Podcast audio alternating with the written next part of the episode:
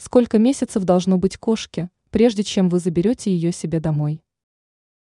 Очень важный фактор при желании завести питомца – это его возраст. Взрослые кошки своенравны, но привыкают к новым хозяевам быстро.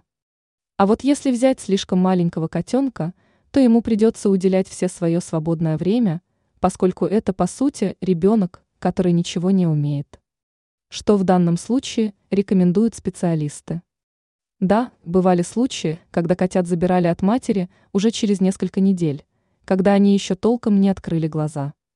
И здесь возникает масса вопросов по кормлению и абсолютной невозможности приучить котенка к лотку. Придется оборудовать отдельную лежанку или приобретать кошачий дом, где питомец будет справлять свои естественные потребности.